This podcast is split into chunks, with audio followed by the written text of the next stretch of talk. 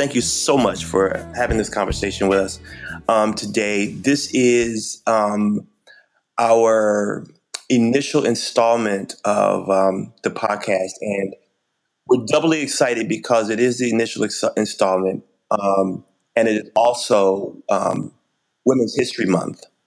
Um, and so, having those types of things coincide, I thought it's very important to have this particular conversation with you um, in light of Women's History Month and everything that's happening in the country right now. So I wanted to just kind of go back a little bit, and can you just tell me and the listeners like where you're from? Uh, for everybody listening, this is Cheryl Fortune. She's an amazing um, artist, singer, person, mother. Um, you know, if I had theme music right now, I probably, probably would play "I'm Every Woman" uh, for you. after that, uh, but I want I want to just uh, get an people get an idea of like where you're from, where you grew up, and um, where you, where you're living now. Yeah. So I am originally born and raised Houston, Texas, and um, I still reside here. Probably wouldn't move anywhere else because I love my city. And then I'm I'm the last of five siblings. Um, hmm. And all of my family, you know, pretty much lives here. Um, in Houston, so I have a huge support system here, which is probably one of the reasons that it's really hard for me to live anywhere else. Sure. Um, and with my schedule, so I have a lot of family support. You know, it kind of steps in and helps me take care of my children. I am the mother of four. Mm. I have a 20 year old. Jeez. A 13 year old, 12 year old, and an 11 year old. Yeah. so, what's the makeup of boys and girls? My son will be, huh? How many boys, how many girls? Boy, girl, boy, girl. So two boys and two girls. Wow. Yeah. Yeah. So my oldest is actually going to be turning 21 soon, really soon. So, mm. um, you know, therefore, it's probably um, the greatest gift that, you know, that God could have ever given me outside of Jesus for my children and being a mother, um, which is like my number one priority. But, and um, so when I'm a singer, I'm a songwriter, I I love to probably write more than I love to sing, which mm-hmm. is crazy. Um, but I do, and I enjoy it. I enjoy sharing. I'm a huge encourager. I love to encourage people, mm-hmm. and um, it puts a smile on my face when that I can, you know, put a smile on someone else's face. So um, that's that. pretty much me in a nutshell. I hear um, that. I think that's. Uh, I, am goofy. I think that you know most creative people are, um, you know, have a lot of have a lot of a lot of variety to their personalities, a lot of you know range, a range no. of emotions and expressions, and, and all of that. And so, um, I, I want to have this conversation in two parts today. And so, the yeah. first thing I'd like to talk about with you is you are a music um, business person. You're a, you're a singer and you're a songwriter, um, but not necessarily yeah. though. And, and, you have an album out, and I want people to, to look your album up and buy it. Um, be supportive of um, Cheryl Fortune's music. It's really great, and I'm not just saying that. It's really really good. Um, Thank you. But looking but looking at that angle, um, being a black woman in the music business, um, I noticed something some time ago and I haven't talked to many people about it, but I do want to get your take on it and yeah. and ask if you've ever even thought about it. So I looked at like right now in the gospel music industry, I'm sorry, on the gospel music billboard chart, of the top 10 songs, there are only yeah. two where women are featured. Top 20 songs, six. Top 30 songs, seven. In R&B, yeah. The top 10 songs, three women are featured. Top 25 women are featured. Top 38 women are featured. And with women making up such a huge part of content creators, why do you think there's such a disparity in you know women having the the spot, so to speak, or getting that type of um, access? Yeah, you know, it's crazy because I was having this conversation probably about three weeks ago with someone, and um, we were talking about the same exact thing. And I think that this has been such a uh, predominantly male industry and driven and run by men. Mm-hmm. Um, and I think that, you know, I believe that that's a lot mm-hmm. of um, that takes you know that takes into play, mm-hmm. um, and kind of like they stick together, you know. Right. And and it and it really um, you know, it really kind of sucks a little bit. You know, I would love to see us more because there are so many great women, black women that are doing so many amazing things mm-hmm. in music. Mm-hmm. And so um, I really think that that's a big part of it. Um, that it's just been, you know, predominantly a male run industry. Mm. And and it's challenging, you sure. know, because, you know, even with my music, um, I've noticed mm-hmm. that there are certain you know, areas or certain um, uh, stations or certain things that they will not they will not play it. Mm-hmm. and yeah. um, it's pretty crazy. Yeah. Um, and I believe that it's good quality music. Sure. But um, I think it's the whole sticking together, and that it's just been predominantly run by men. Do you think you know, men? Do you think a, men are intentional about that? Do you think it's kind of in their subconscious? You know, I don't want to just say that it is intentional, you uh-huh. know, because I don't believe that every man is like that. Sure. Um, but there could be some, you know, mm-hmm. I, I do believe that there could be some. And then, you know, I think maybe others just don't have the pull to, even if they did want to kind of support this or put this or add this on charts or um, put this woman kind of high up, I think that some maybe just don't have enough pull or afraid to do it. Sure. You know, um, that's my take. you know, so have you have call you, anybody out? no, I get that. I think that's I think that's yeah. important though. Do, and do you feel like, or have you have you felt as if you have experienced discrimination as a woman in the music business? To a degree, mm-hmm. absolutely. Hmm. Mm-hmm. To a to a degree, yes, I do. Um, and I just don't believe that it should be that way. And I think that it should be um, based off of, you know, the quality of music. Sure. I mean, there's so, you know, like I said, there's so many of us who have great music. Yeah. You know, not just me, just so many other, you know, women in the industry mm-hmm. that have such great music and not given the platforms and not given the opportunity. Yeah, yeah. I, I, I tend to think that as well. I mean, a lot of and I and I hadn't really thought about it because you know one of the things that I'm becoming more aware of. Um, I've always been aware of elements of privilege in society, whether that be white privilege or male privilege or whatever it is. And I, as as it being a man, I've I'm really starting to uh, step back more and more and think about things um, from a privileged standpoint, right? And what I mean by that is understanding that I live in an element of privilege.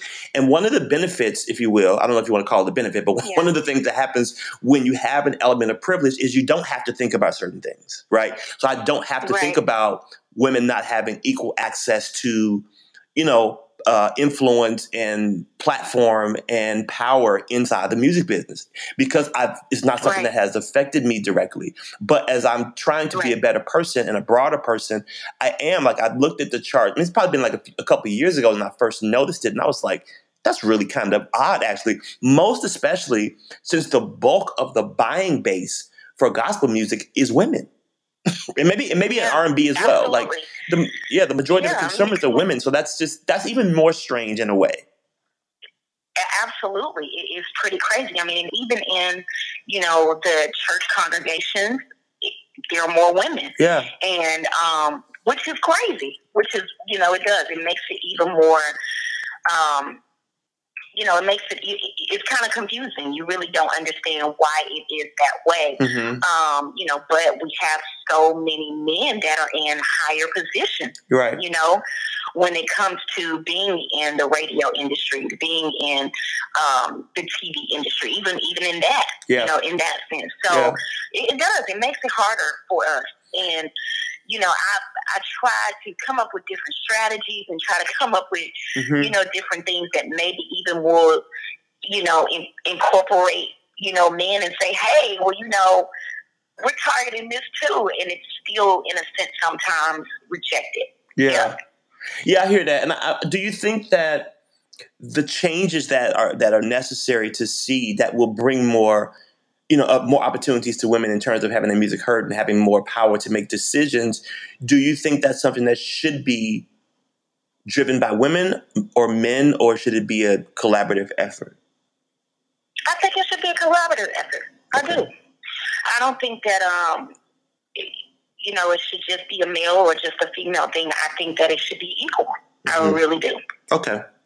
Um, mm-hmm. I think that's interesting. I, I, I, um, to segue a little bit, I um, there's, there's a lot of conversation happening right now, as you well know. There is the uh, Me Too campaign. There is the Times Up yeah. movement, which yeah. really is speaking to uh, a lot of women who've dealt with sexual assault, abuse, um, you know, just issues of, of rape, like violence yeah. uh, in certain ways, and and we know that these things have been a part of, uh, you know, culture of our culture for a very long time, and yeah. so I'm I'm very, very encouraged.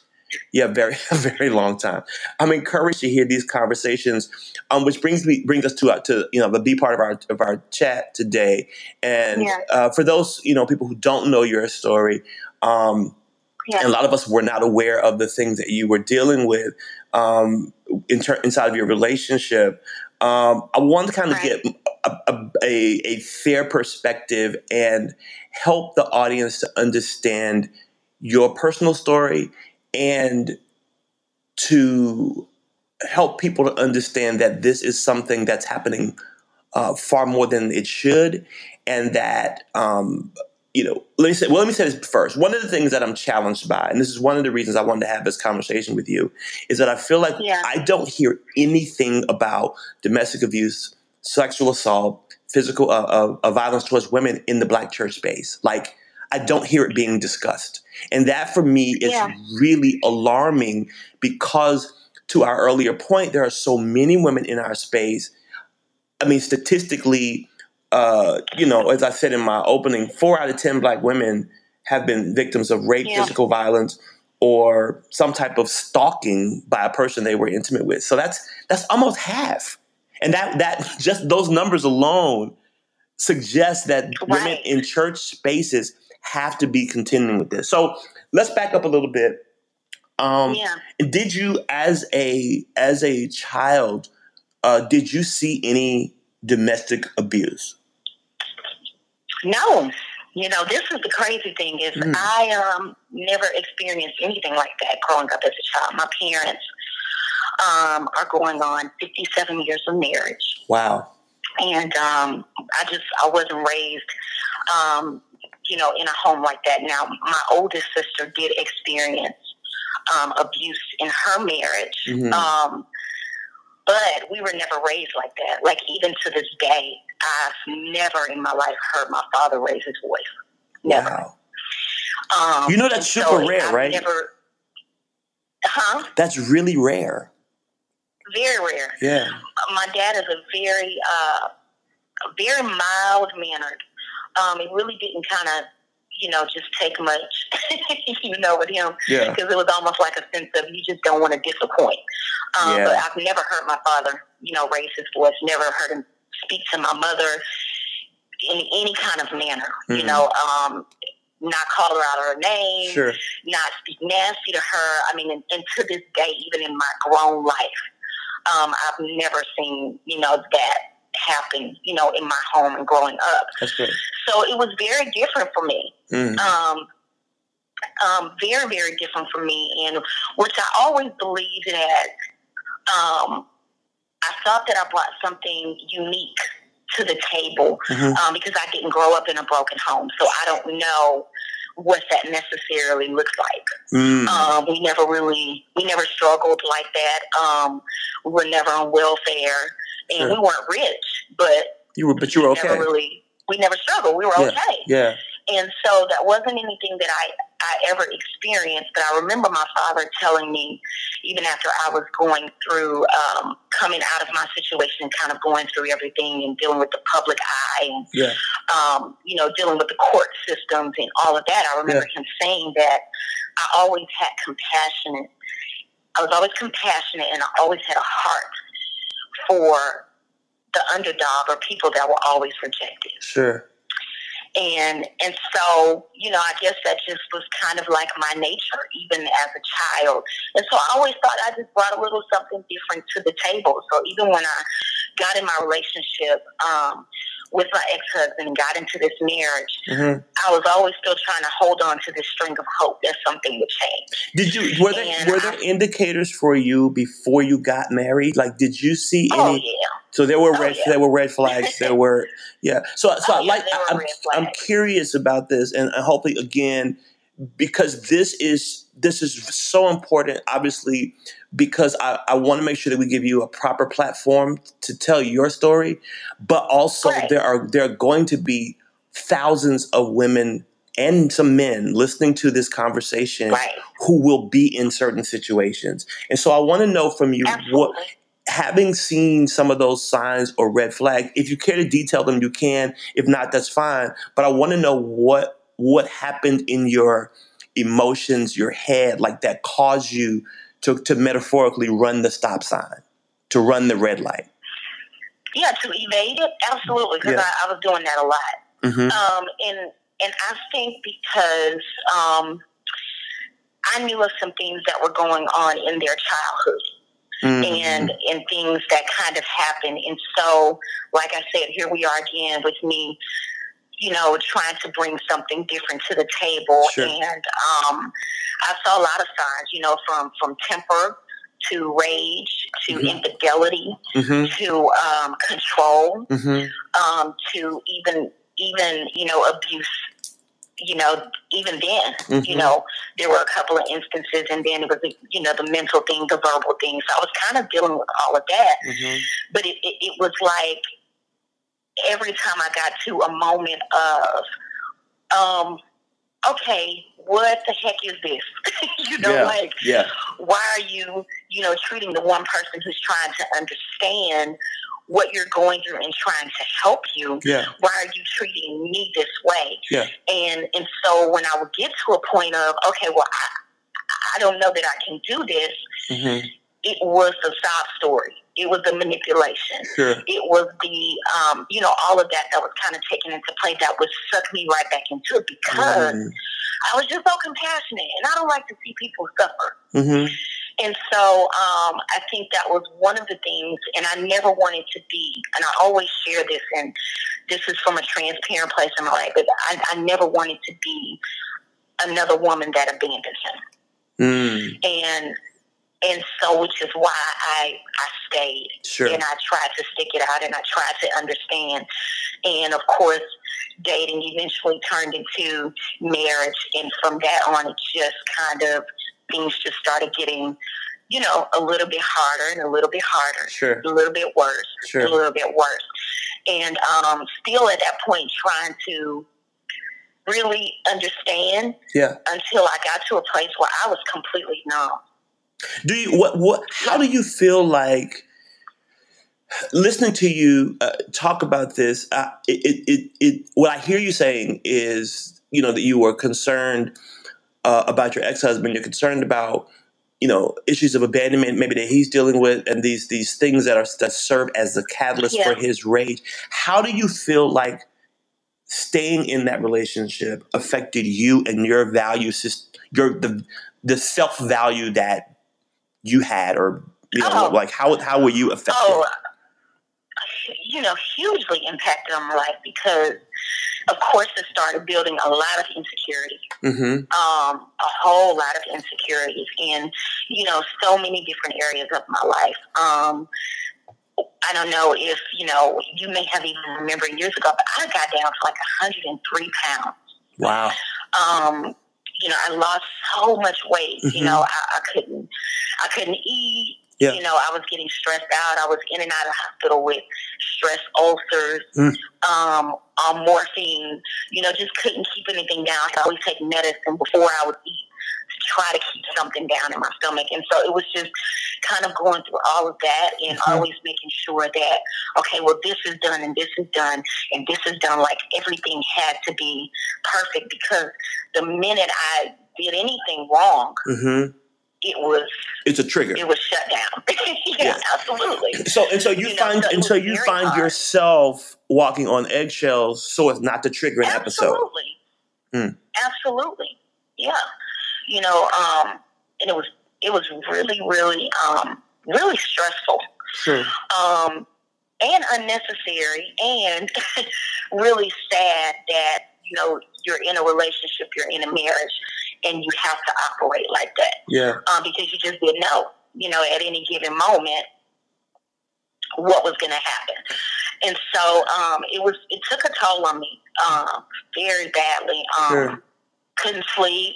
Yeah. You know, just all of those things. Yeah. Did you did you have was this the first relationship like that you had? Yes. That's Yeah. really interesting. Okay. Yeah. So Yeah. so so getting being in this and moving to so I guess uh, because you said something I think is really important that you didn't want to be another source of injury or pain or disappointment, right? Um, as, Yeah. as as I guess you had been told had been the case with other women. At, was this prior to marriage or was this after marriage? Like, I guess the question I'm trying to ask is if, if you saw this in the dating phase, um, Mhm. like was that kind of we're dating but i don't want to be a disappointment did that happen then or were you having that thought after marriage I didn't really start having those major issues until marriage. okay got you hmm and and, and in light of Yeah. that did As you far as feeling the way that I was feeling, yeah. I mean, there was like there were moments, you know, during the dating stages, Mhm. but it was just kind of like the oh, it ain't gonna always be like this. Oh, it's gonna, Mhm. you know, stop because it was, you know, they were just dealing with so much, how, and how so did, it was always uh, me how did an excuse. how did how did yeah i get that and, and that happens a lot like Yeah. people you know Oh, they does. rationalize Yeah. the the irrational right and just to convince themselves to stay but so there's another interesting point to this whole thing i mean people know that Yeah. who, who are listening now know that you're a, you're a gospel artist and so is your ex-husband how how would like in terms of your spiritual space like how were you reconciling doing writing performing gospel music with your husband at the time and then having this abusive relationship? Like where was you know how was where was jesus in this process for you? Does that make sense? Does my question make sense? Yeah, yeah, it, it does make sense. I would say that probably during the moments of writing and and, and being transparent in that sometimes Mhm. that was kind of like my outlet. mm, Um, that was my outlet, you know. Um, and even now, still, you know, it's it's it's my outlet yeah um, to to be able to kind of share what I'm going through through through song yeah and so that was that was my outlet. Yeah, that was really my outlet. Was was trying to write and you know, um, you know, being transparent in that sense because there were some other areas that I could. So you could Yeah. probably hear it. yeah i could hear You it but did you but did you songs, yeah. feel like did you ever wonder like where god was did you ever have like faith challenges yeah You know who who doesn't hmm when you're going through a struggle. You Mhm. know, um, and I did. I questioned the Lord, not you know, a lot, and I even, you know, question. We always hear the, the scripture. Uh, where God joined together, let no man put us under. I'm like, well, God, did you really join us? you know, did you really join us together?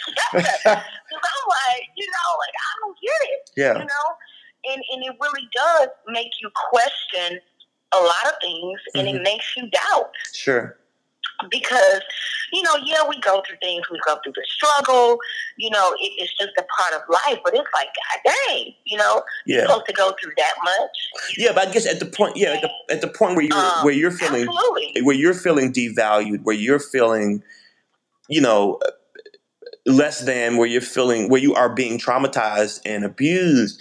Um, yeah, that's. I mean, I think that's. I mean, obviously, it it's makes a- you question yeah, it does make you ask questions. But did you?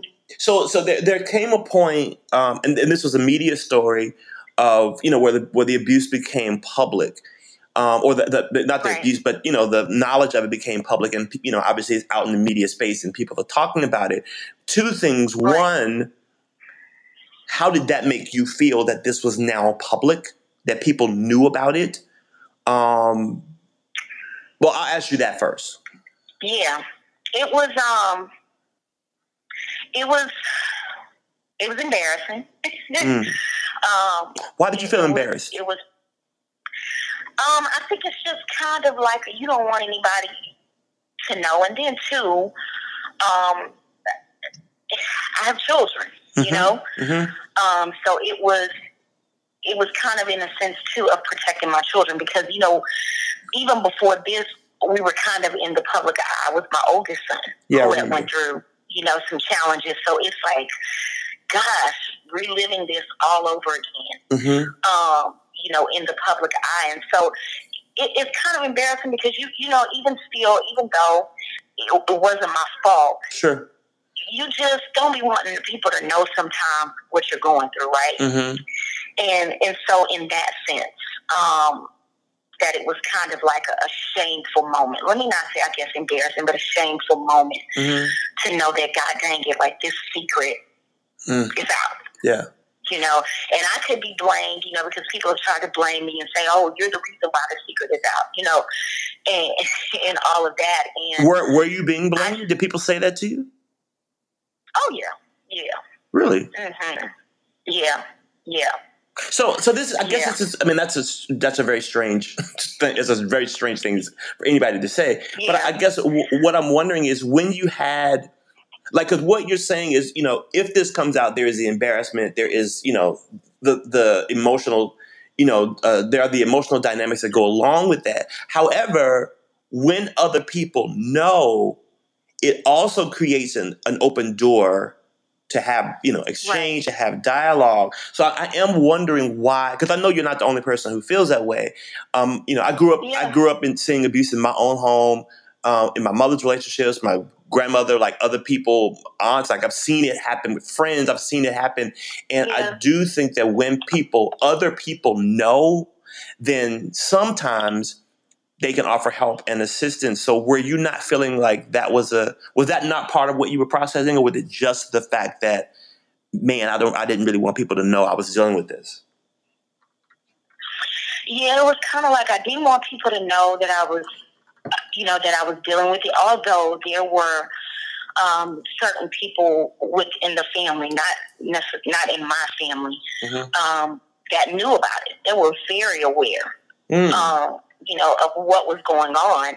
Um, and and so it's, yeah, it's just kind of like you just didn't want people, you didn't want people to know, Mhm. um, because it's just it's a hard thing. And you're right, we don't talk about it, and especially in the black community, we do No, not don't. talk about it. We don't. And I think it's because it's just so common. Hmm. Really? You know, it's it's it's common. Yeah, it is common. Did anybody And- ever and say to you? and it's Anybody? been going on for years. It's been happening for years. Did anybody ever say to you? Yeah. Anybody who knew? Did anybody ever say to you, "Hey, you should get out. You should leave"? You know, like, did anybody ever offer help? Absolutely. Yeah. Hmm. Okay, and and I wasn't ready. I understand. You know, yeah, and that's that's something that I have. You know, when I am speaking about it, and that I do have that conversation because people are just like, if that was me, I wouldn't blah blah blah blah. But you really don't know until you're in something, Sure. and it's very difficult to walk away. Yeah, I hear that. Very difficult to walk away. What What do you feel like made it difficult for you to leave? Uh, the whole abandonment thing, what I shared earlier, Uh huh. um, and also, you know, thinking that it was okay for me to stay for my children. Hmm.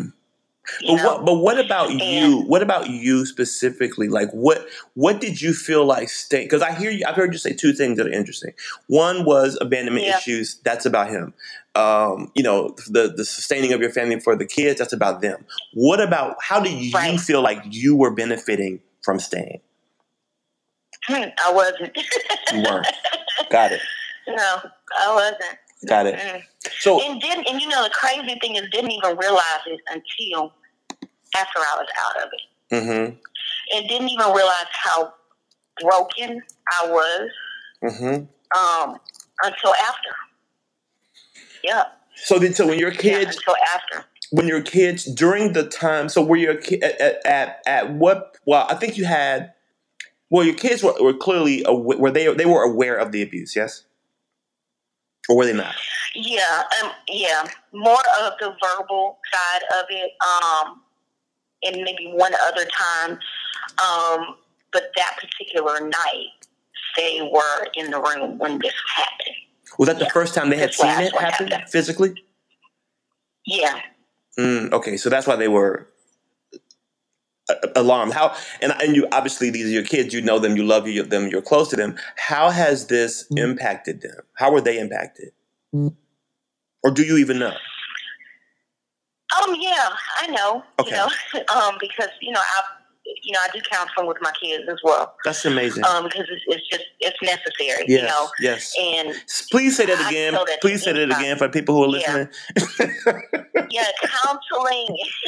counseling is necessary. Yeah. I don't care what anybody says. yeah, yeah, it really is. you know, it's necessary. You know, and and I knew that not just for me because my children were going through it too. You know, because although they experienced the physical side of it that night. They had already experienced the verbal of it mm. so many times, mm-hmm, you know. Mm-hmm, mm-hmm. And so, um, you know, it was an eggshell thing for them too, as well. So it wasn't mm. just me, mm. um, you know. And so it was very necessary for my children um, to be in counseling. And even in the moments when I could not necessarily afford to keep them in it, mm-hmm. my prayer was that God always surrounded my children with people that they could trust. Yeah.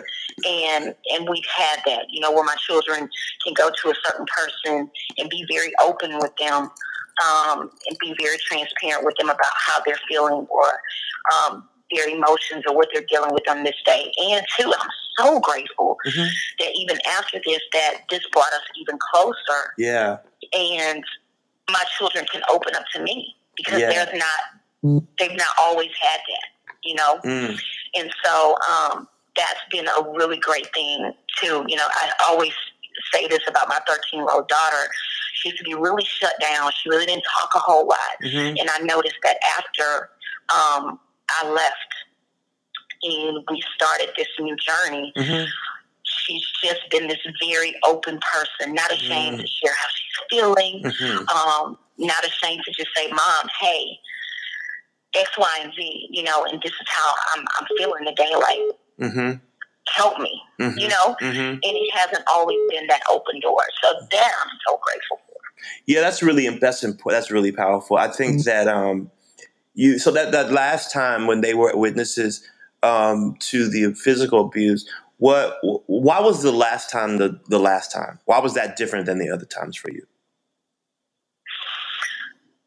Um, let me just share two two nights before this last incident happened. We were in another country, mm-hmm. and um, in South Africa. And I remember I was packing a bag. I was in the hotel room by myself at that moment, mm-hmm. and I was packing up some stuff, and I broke. Mm. And I mean, when I say I broke, it was like I had my breaking point that night. Mm-hmm. And I just screamed out to the Lord, and I was just like, I just cannot do this anymore. Mm-hmm. And I said, if you do not provide a way of escape for me, it's a matter of life or death. Mm-hmm. Either I'm going to take my life, or I'm gonna my life is going to be ended at the hands of somebody else. Mm. And and I just couldn't. I couldn't. It was it was a breaking point. Sure.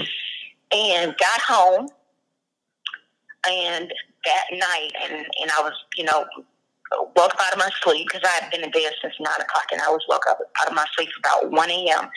in the morning to this happening, mm-hmm. and it was as if the world was just, the same. "This is it," you know. Mm-hmm. And I had my breaking point, and this was it. And when I got to the hospital, and I was telling you that I had, you know, some stress ulcers, and there was a particular doctor that I saw about a year and a half before that. Mm-hmm. Got to the hospital, and she just whispered in my ear, "Have you had enough?" Wow. She said, "This is it." Wow. Time is up, and it was the same doctor that I had saw like a year and a half prior to that. And I never shared with her what I was going through sure. a year and a half before that. Sure.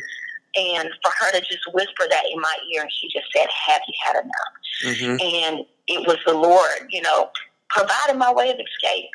you mm-hmm. know, so very grateful. That's me. That's know, that's so powerful to be in that affirmation. Yeah, that's so powerful to be in that moment of that moment of personal reckoning, and I get why you why you would say that. Had you before that point, uh, had you been suicidal? Had you had thoughts of suicide prior to that? Oh yeah, Yeah. Mm-hmm. How and what was the yeah. tenure like? How long was this? The relationship and you know, well, the abusive part of the relationship. I mean, whether that be in in terms of you know dating and marriage. Like, how long did you endure that? Oh man, um, fifteen years. Oh my god! Yeah. Really? Yeah. wow, yeah. sure, that's a long time. Because we had we have been dating since 1999. Okay. Yep. Yep. 15 years. Wow, that's a really long time. Yeah. Um, Very long time, right? yeah, it's a really long time, and I, I, you know, I would say that to to any woman or, or man, there have been some other instances with, with men who, you know, who has the ability to do that, or who has who has endured that, I should say, um, and can come out of it and you know speak with such clarity and focus and understand you know what happened and articulate that in ways that can be helpful to other people i have so much respect right. for you um, and for anyone who has you know survived that type of perpetual abuse because i mean just saying it's you know i think i don't think people understand sometimes you know that that the verbal abuse is you know oh, it's almost as worse yeah you know? exactly yeah, yeah, it's almost worse, you know, and and and that's one thing I would just say, you know, I, you know, obviously none of us are perfect, and mm-hmm. and I just I, I'm so grateful that you know that God just allowed me to um, just really I, have just moved from one mental place to the next. You know, mm-hmm. because like I said, I couldn't I didn't even know how bad it was until I got out of it. And I'm not mm kidding. Yeah. Um, and, and, I'm so glad that I can kind of look back mm-hmm. on those those moments of brokenness and just moments of oh my gosh, yeah, like that was horrible. Yeah, yeah. you know, and to be in a place now where I can speak about it, and I'm not breaking down, I'm not crying, yeah, because I just recognize the Lord's hand, mm-hmm. you know, on just keeping me that I that I wasn't a statistic. Sure. That I didn't end up in a crazy house. Sure. That I didn't end up dead. Sure. Um, and that you know He allowed me to to um, he spared my life and allow me to, you know, help somebody else, to encourage another woman. And it's, and it's not about bashing another person because I just believe that, you know, everybody has to heal mm-hmm. in this situation. Yeah. And um, and so I just, you know, just want to be a light, just want to be an encouragement that, you know, you don't have to stay in that place. Yeah, I, th- I, think that's so important that, yeah. that, that when you're talking about, you know, your experience, that you talk about it um, from a place of, you know, of brokenness. And I, and I say that about, yeah. you know, the way you're thinking about uh, the both of you. And I do think that, um, you know, there is some conversation that needs to be had about why those things happen, how people get to become abusive, you know, what's going on in them. Um, but I don't. But I right. want to be clear. I'm not saying that anybody should stay in an abusive relationship and try to find out. Like that's right. not your job to do. Right. And abuse is never Absolutely. okay. It's it's never okay to to to abuse anyone or to to um, stay in a situation that threatens you know that threatens you. I think that that threatens your life. Absolutely. Yeah, the, your life, your self worth, yeah. your self value, your sanctity, like mm-hmm. all of those things are super important because again, there are people who are in relationships where it's not physical, but it's verbal, it's emotional, it's psychological. I mean, people yeah. are stripping you, you know, on, on a regular basis, and I think that we don't again have enough of these conversations um, about it. Right. Um, and, and and two, you know, just don't be afraid to talk to somebody about it. Yeah. You know, and I think that's another thing, and especially, um, you know, even when I kind of, you know, begin to share my testimony, or you know, people heard about what happened. I have so many, even first ladies mm. inboxing me. Mm-hmm. You know, like thank you. Mm-hmm. You know, because there was just no outlet because mm. you know we're in the industry too where you don't even know where people's motives are you know yeah. you don't know who you can trust you don't know who you can talk to yeah. and i think that that's very crucial and something that we should really start building within our community is building that trust and yeah. building um, you know a, a platform where a person can come to you and, and, they can be secure and they can, you know, say, hey, this stays right here, but I'm going to help you through this. And we don't have enough of that. We don't have mm. enough of a support system. It's just, it's too many. Like, I want to know what you did so I can, you know, or what you're going through so that I can share with somebody else. And, and it's not helping. You know? Right. So I get it. You're, That's not, another reason why we don't share.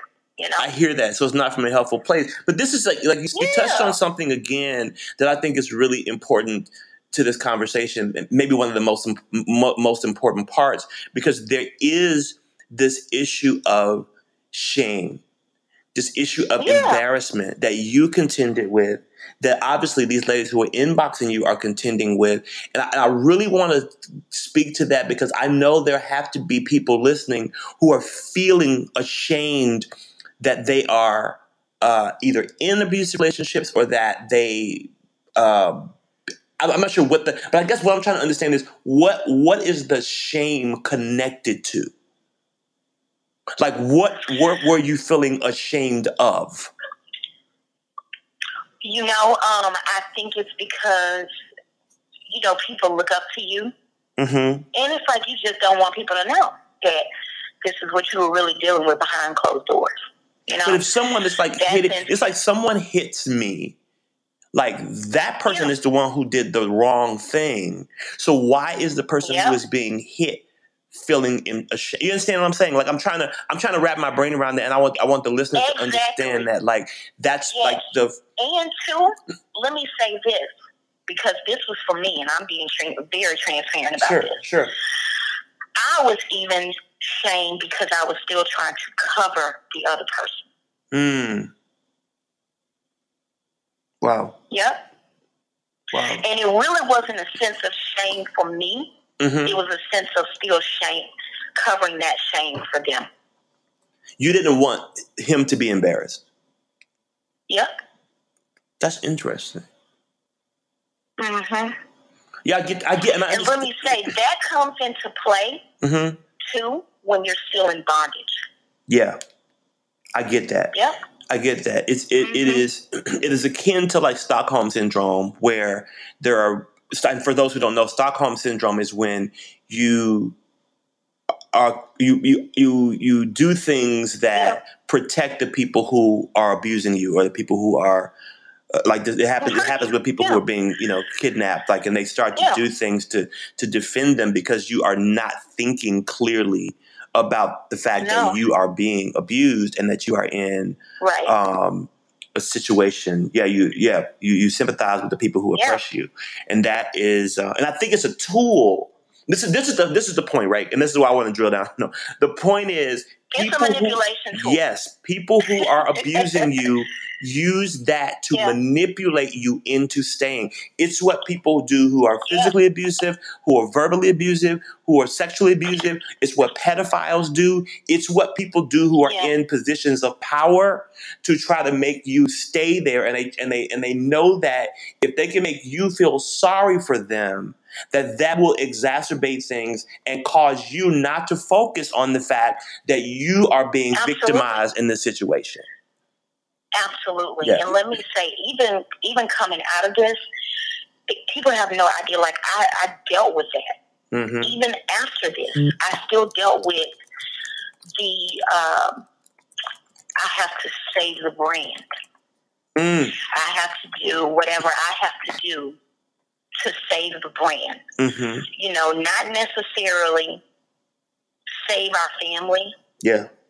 Um, it was save the brand. Why was that, why was that important to you? Huh? Why was that important to you? No, well, it wasn't important to me. Mm. It it really wasn't. mm-hmm. It was what was being told to me that I had to do. Oh, I, okay. I, I, misunderstood you. So you're saying yeah. that your ex husband told you you need to do certain things to save the brand. Yes. Right. Because because you're benefiting from this brand as well. Absolutely. Yeah. Yeah. Okay. This brand is how this brand is how you're taken care of and how the kids are taken care of. So you need to do what's necessary to maintain mm-hmm. the brand. Right. Yeah.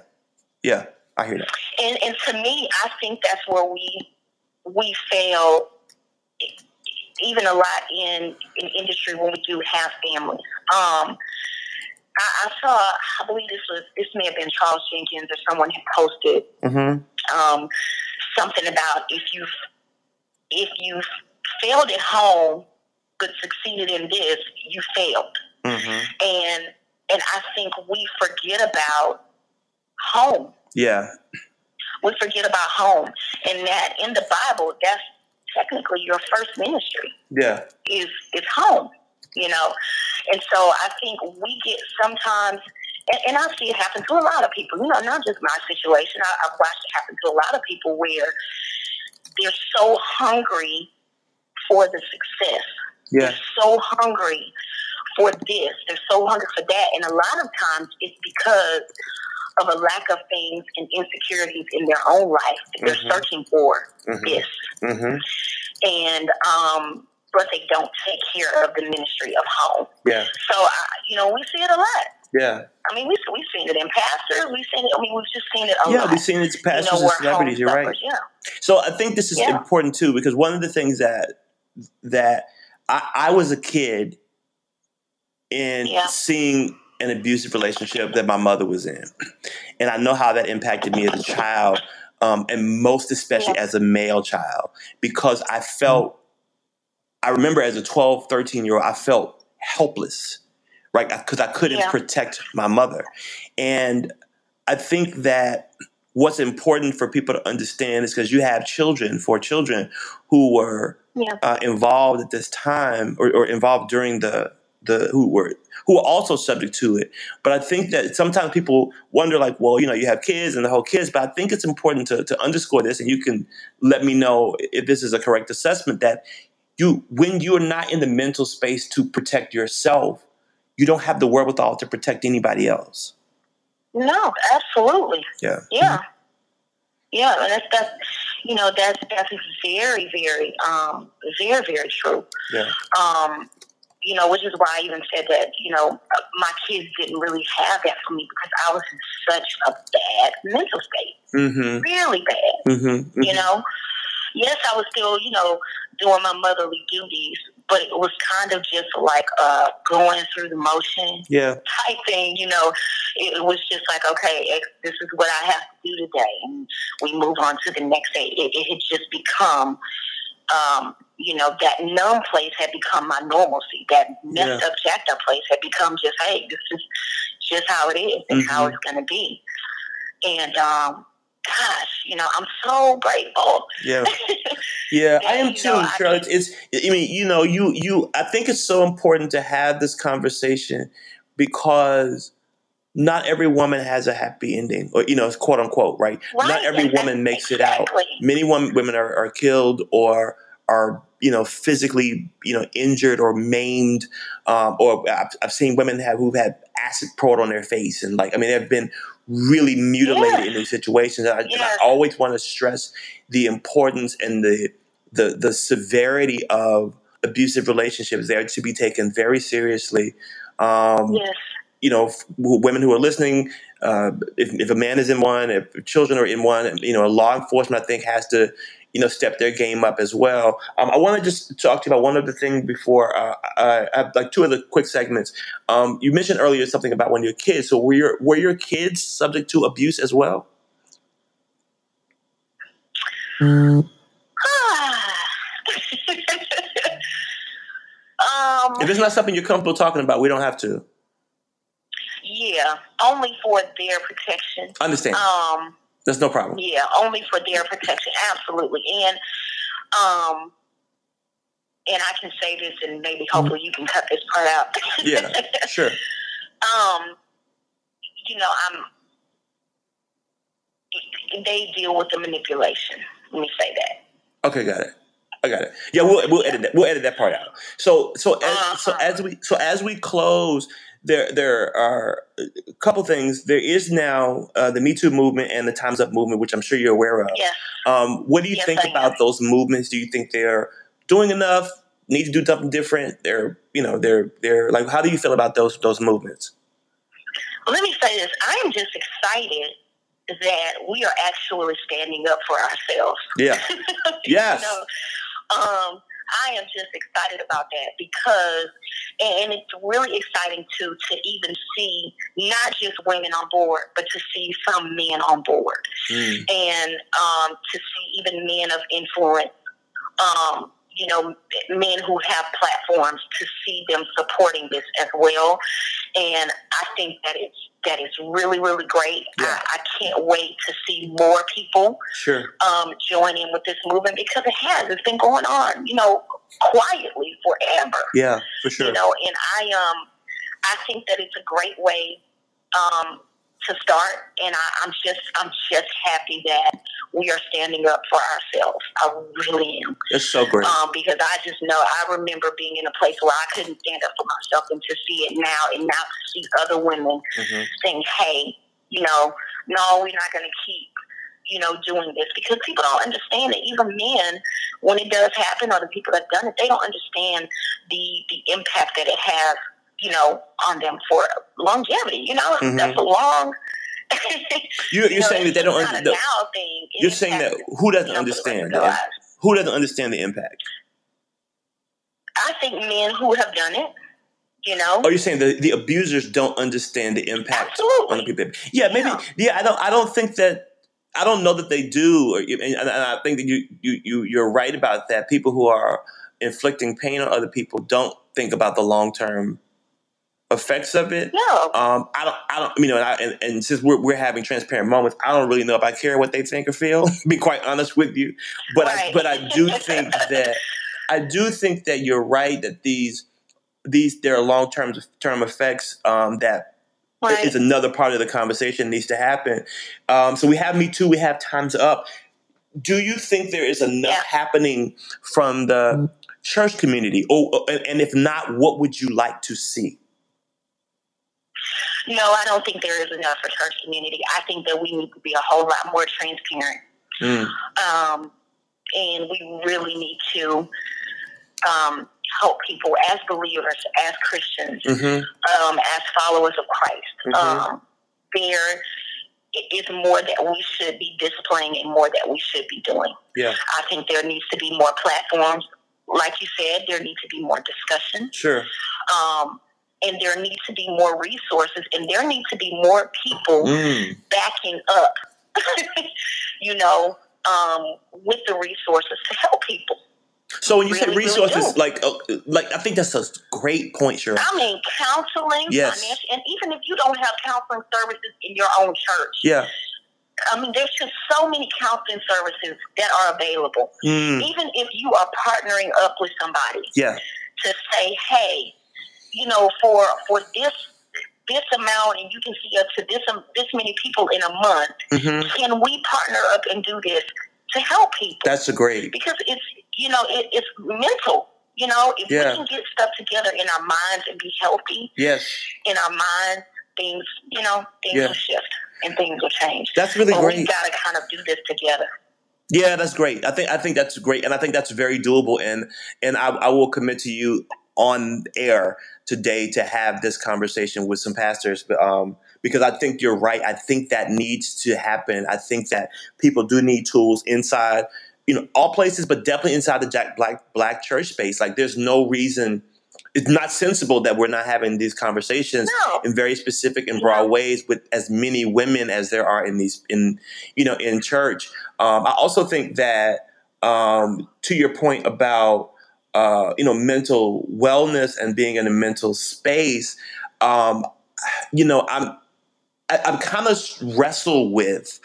I feel like a preacher because I keep saying this the last thing, but I keep kind of wrestle with how do you feel like your religious upbringing, in terms of how women are conditioned, acculturated, discipled oh, yeah. in church, did that affect your decision to be I'm not blaming it for you staying in a relationship, but do you think there's any connection there? No, I get what you're saying. Yeah. I get what you're saying because you know we're we're taught differently in our culture, mm-hmm. in, in, black culture. Right? Mm-hmm. You're absolutely right. Um, and I think you know going years and years and years back when women did experience abuse, mm-hmm. um, they stayed. Yeah. And so I think that's just been passed along. And and not only did um, you know, they stay, you know, there was just there was no help. Mm-hmm. There wasn't anybody trying to pull them out of it, you know. Right. Um, very rarely did you hear that they left because of that. So Sure. um, I think that has a lot to do with it. And two, we're always taught to stick with your marriage. Like Yes. divorce is not an option. Yeah. Well, my thing is, I truly believe in reconciliation. I absolutely do. Mm-hmm. But my thing is that reconciliation can only take place when both parties, it cannot just be the person who was abused, but the abuser also has to be willing to get the necessary help. It's never going to Yeah. work. Yeah. It's never going to work Yeah. if you don't get help as well, you know? Yes. So it's got to be something that's on both parties. You know, that, that if you do want to work this out, Mhm. hey, let's take this time away. Mm-hmm. I'm gonna work on me. You're gonna work on you. We're gonna come together and we're gonna work on together. But it has to be that agreement. And um, I just think some people aren't willing to do that. Yeah, I think that the the oh, man, this is so good. This is so good. I think the, the that's a, a great point because we're talking about tools uh, for people who are being abused, who people are being assaulted. Yeah, But are there tools for people who are honest about the fact that they have some brokenness, who are honest about the fact that they are dysfunctional, who are honest about the fact that they are abusive? Are there tools for them to go talk to somebody to work through their stuff? I think I think that's important. counseling. Yeah. you know, counseling, uh, counseling again. You know, and I would say one thing too that we've lost in the body hmm is accountability. Mm. Um, you know, uh, we we do not make each other accountable. Right. you know, um, for the things that we've done, you know, or whatever we may do. You know, we don't have accountability. Um, and that to me is is very necessary. And I would say even for me coming out of this, that was the one thing that I prayed for. I was like, Lord, you know, please place in my life someone that's gonna hold us up hmm and that's gonna make, you know, me accountable in this season of my life because Mhm. I knew exactly what I needed. Sure. And I think that's one thing that we're missing. We're missing that accountability. We're missing the piece of, um, yes, I can help you. I can help you. I can hold you up. I'm not going to let you keep doing what you're doing. Yeah. And we don't have enough of that. So, so in so in the Me Too movement, in the Times Up movement, Yeah. you know, you had the Harvey Weinstein, you had uh, Matt Right. Lauer, you had I could go down the list of people. All of these people Yeah. paid a price for sexual assault. Yeah. So in the black church space, if you're a pastor, if you're an artist, if you're a musician, should there be a price you pay?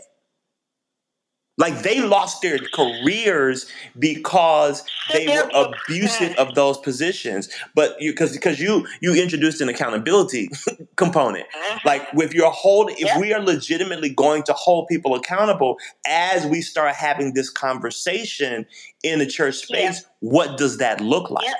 You know, if you're a Yeah. pastor, do you sit down? If you're a musician, you know what I'm saying? Like, what do you feel like would be fair for someone who has been abusive, who has a position of power, or who is, you know, has a career in a certain space? My opinion, Yes, that's what I want to know. my opinion is I really do believe in in I wasn't even the abuser, right? hmm But I still knew that I had to take some time off. hmm I had to take some time away hmm because I knew that I needed healing, right? Yeah, So I believe that even for a person that's in position, I think that it's necessary sure. to, and it's not necessarily just a sit down, oh, we got to punish you. Sure. It's more like a let's help you. Yes. And we don't have enough of that. Mm. Mm. We don't have enough of that. Um, and and sometimes I believe that they don't do this because we become very concerned about are we going to lose members? hmm Are we going to lose this? Yeah. Are we going to lose that? Money. Um, Money. right. Yeah. And it and it gets swept under the rug. Yeah. And and um I don't believe that we have enough of that. But I do believe that it's not just necessarily a punishment, but you do need to sit them down.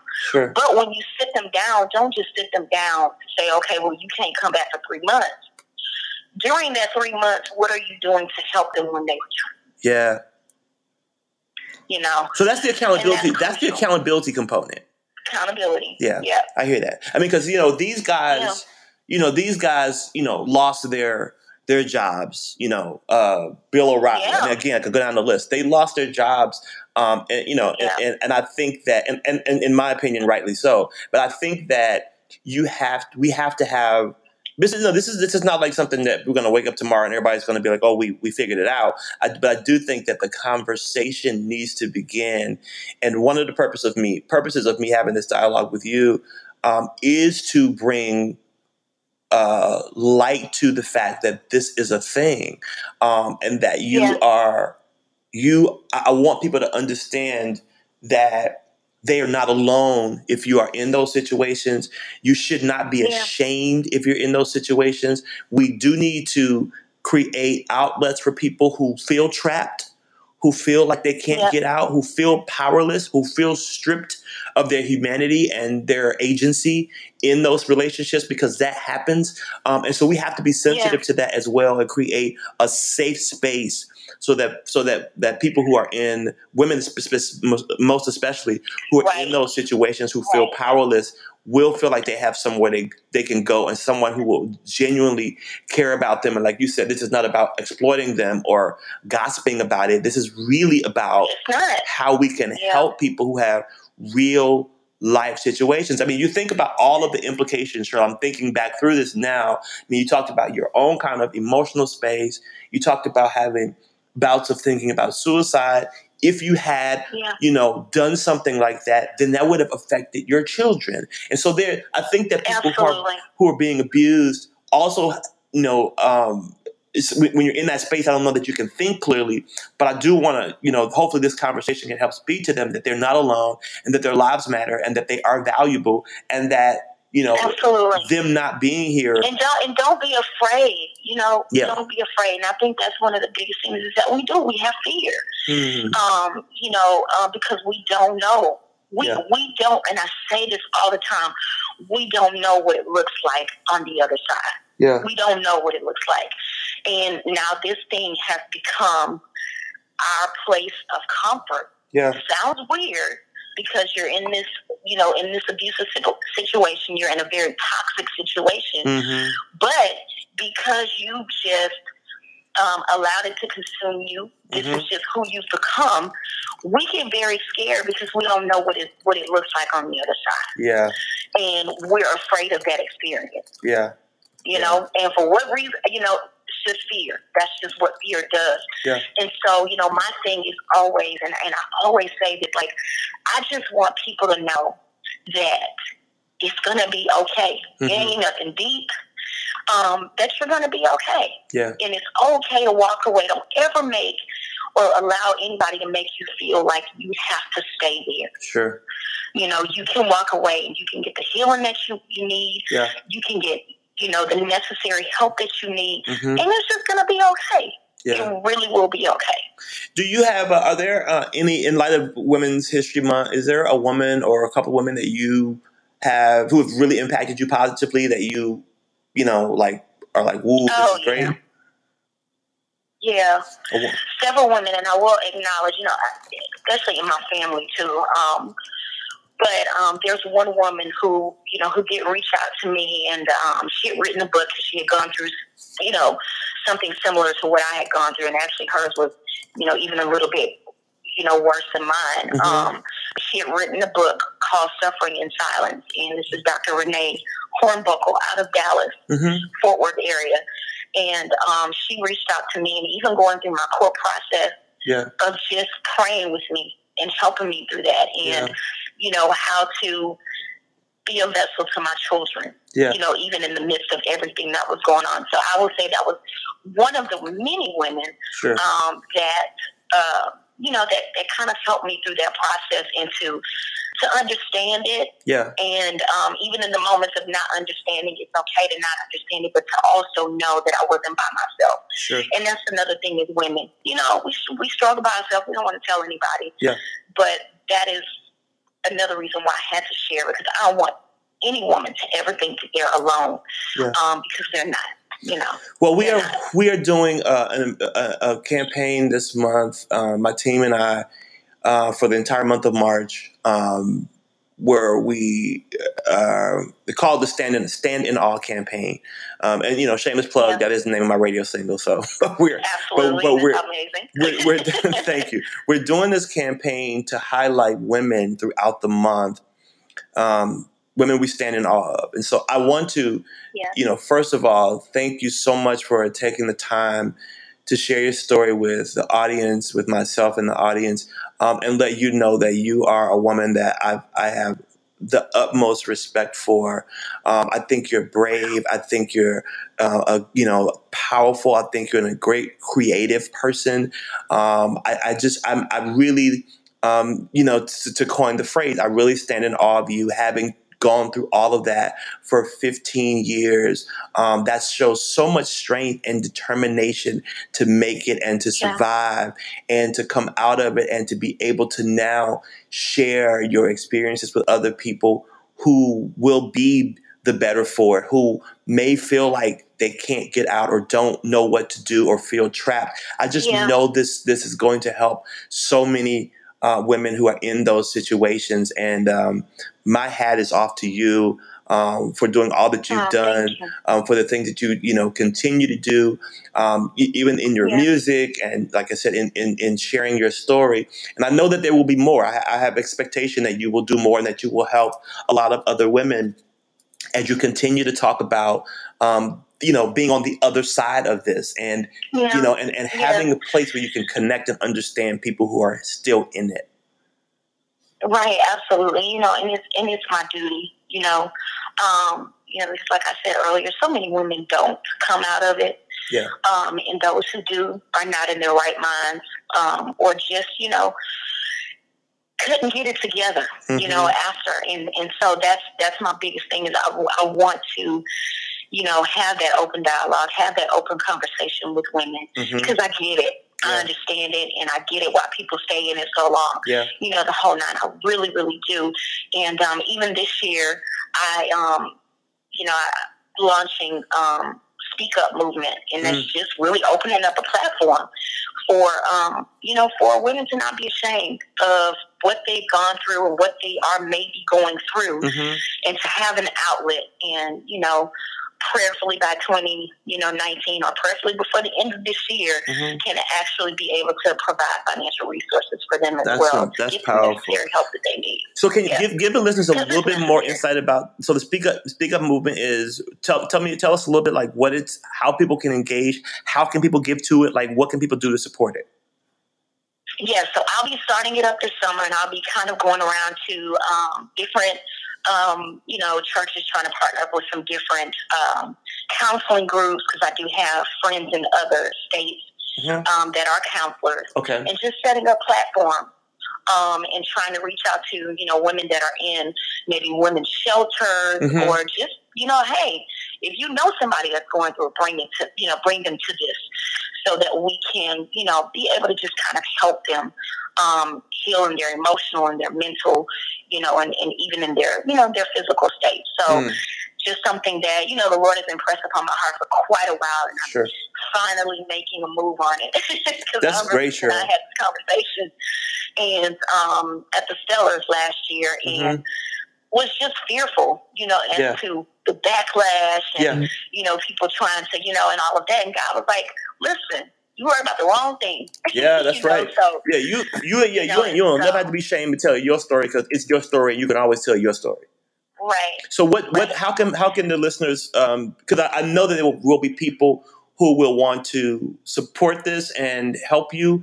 Um, how and it's, it's not it's not up yet, but how can people connect with you so they can kind of stay well, they aware? can, yeah, they can connect with me directly on my website. I am simply Cheryl dot Okay. com, and that's Cheryl spelled with a C, C H E R Y L. Okay. You can go there, or you can also DM me on Instagram or Facebook, Okay. um, and that's Cheryl Fortune. I am simply Cheryl on Instagram. You can connect with me that way, and um, you know, I just want to help. You know, want to help some people.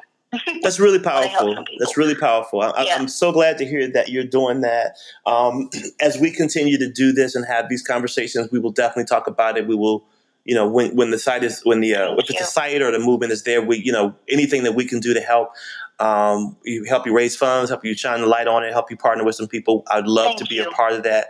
Um, I think it's so important. Again, it's so necessary that we have to we have to be the change we want to see. You know, and we have to be able to to take our experiences um, and, and use those to help um, you know other people who are in those same situations so that we can do our part to make the world better anyway it, uh, I thank you again cheryl for your time thank you for your transparency um, thank you for all that you've said that I, I think will help many many many many people. Um, and i wish you the best in every endeavor you have music your just in your life in general right?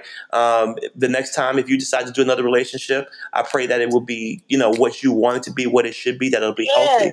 Um, you know that it'll be something good for you. Because i think you know the, the point of it all is you deserve that. You deserve to be happy. You deserve to be happy well and you deserve to be successful Thank you. Thank you so much. I appreciate it, and I'm I'm, I'm glad you're doing this. This is amazing. thank you so much thank you so much we'll talk to you soon cheryl Okay. take care All right.